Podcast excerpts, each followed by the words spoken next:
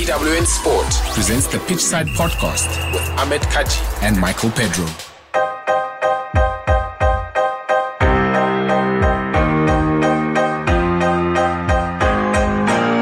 Welcome to a special edition of EWN Sports Pitchside Podcast. My name is Michael Pedro. And I'm Ahmed Kaji.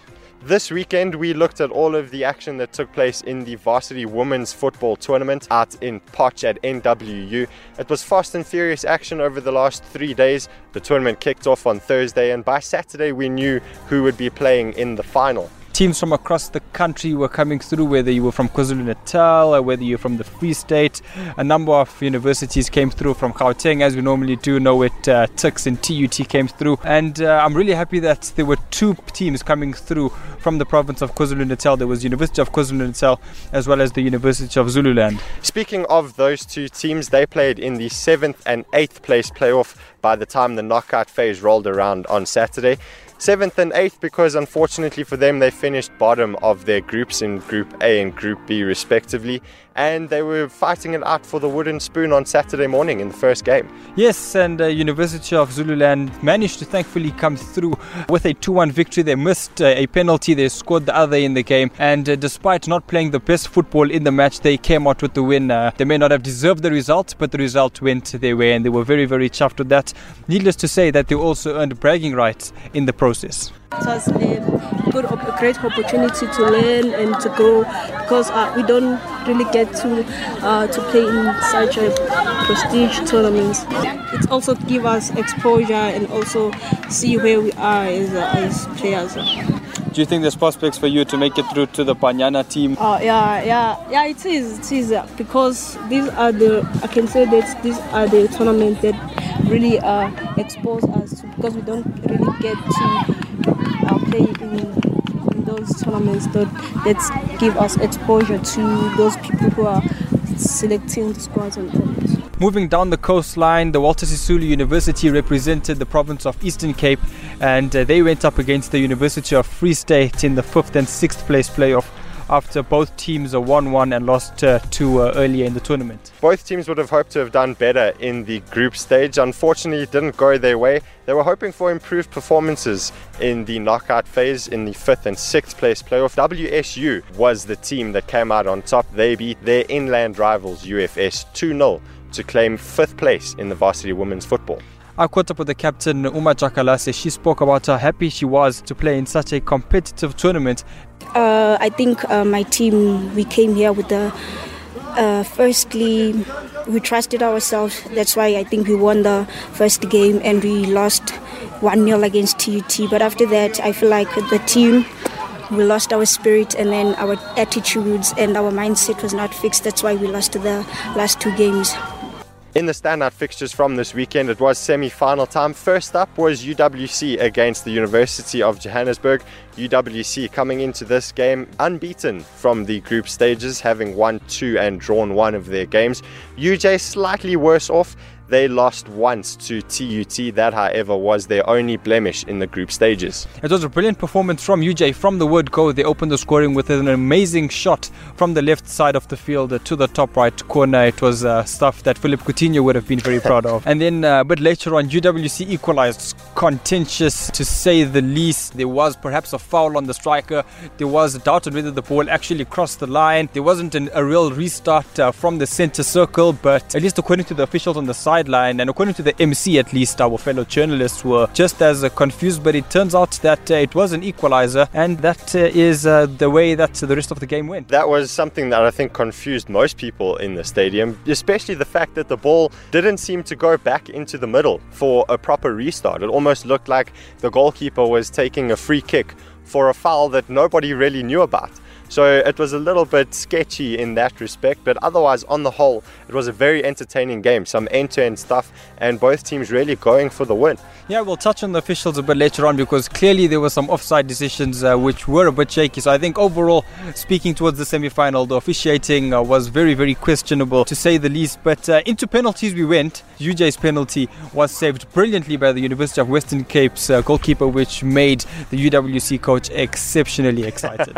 we were having more fun watching the coach than the penalty shootout at one point. Oh no, definitely. And then uh, speaking towards the UWC, they had two of their penalties saved brilliantly. One at the bottom right corner, and then one again on the bottom left corner. UJ then had the chance to win it. Unfortunately, the penalty taker pulled a Sergio Ramos and put the ball in the top tier of the stands instead of the top of the net. Thankfully, the defender doesn't play like Sergio Ramos does in the field of play.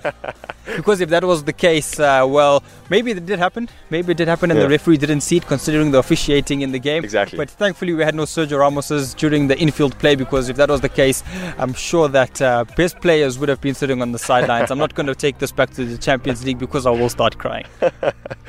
UJ then had another chance to equalize and keep themselves in the penalty shootout. Unfortunately, the penalty going just wide of the left hand upright, and UWC pulling up one of the upsets of the tournament, in my opinion, beating the defending USA champions 6 5 in a very entertaining penalty shootout. We also caught up with uh, Jamie Lee Witbooi, the UWC captain, and she said that the entire team had a lot to prove to themselves, let alone the fans. There was a lot, not pressure coming from the technical staff, but as a team.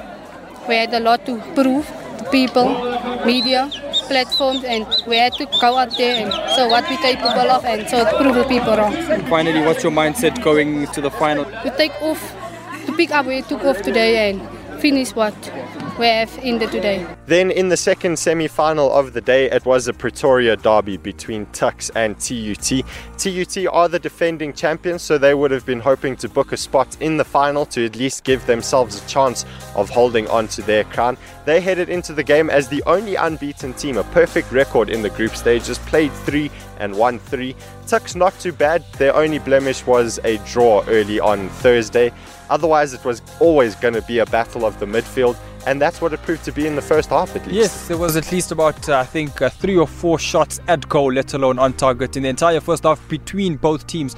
That's how tight that first half was. Small fouls taking place in midfield, but uh, overall very very tight first half. Heading into the second half, the game opened up a bit as both teams were looking for at least the decisive first and hopefully second goal as well. Those two goals eventually came from Khomotso Mashilwane to give TUT a 2-0 victory, and in my opinion a well deserved win for the defending champions. Second half, they came out much the better of the teams and they really put their foot on the gas in the second period. Yeah, scoring 15 minutes from time is always something that uh, any team wants to do because it more or less takes out all the air from the lungs of the opposition. The defense from Tuks wasn't that great in the second half. They were showing cracks, and uh, like you say, in many ways, along with uh, TUT deserving to win perhaps the defense uh, letting Tuks down, and due to that, I don't think uh, a win for Tuks uh, would have been a justifiable result. We've mentioned the goal scoring hero, Khomotso Mashilwane. When the score was still 1 0, the TUT keeper pulled off a magnificent save with the Tuks striker one on one in the six yard box following a corner and the goalkeeper from TUT pulled off one of the saves that I have seen this weekend. Yes, Mpho Manangwe, that save earned her a Moment of Brilliance award uh, from uh, the sponsors, so that was great uh, from their side. I couldn't agree more when you say that was an absolutely brilliant, brilliant save, and that's the difference between making it into a final and being knocked out in the semis. Speaking of that final, it is TUT against UWC, and TUT will be going in as strong favourites. UWC weren't expected to get this far, to be honest. Mm. And as we mentioned, TUT are the defending champions, so it's going to be a big test for the ladies from the Western Cape. We caught up uh, with the goal scorer Khomotso Mashilwane to find out what her thoughts uh, were on the match and also going into the final. Khomotso, you must be very happy with the result. Uh, you beat uh, your Pretoria rivals and you managed to grab uh, two goals for yourself as well. Um, yeah, it wasn't an easy game, but then we managed to score two goals as a team. We didn't play very well in the first half, but second half we managed to play as a team and score two goals. You scored 15 minutes from time. Uh, what was the team talk about uh, at halftime? Um, they told us that their defense are too deep, so I should stick with their number two as she has a lot of mistakes. So that made me push more.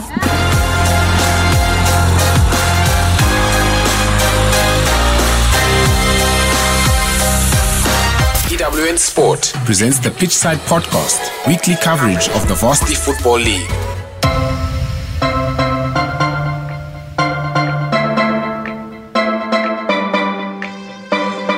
In your next episode of Pitchside Podcast, all the focus will be on Wits University for the men and the women's final. TUT well represented across both. Of course, the men's team will take on Wits and the ladies team will do battle with UWC. It's going to be a fantastic afternoon of football. We know the Wits fans are going to be coming out in large droves. They have a home final. They'll be wanting their men to bring it home.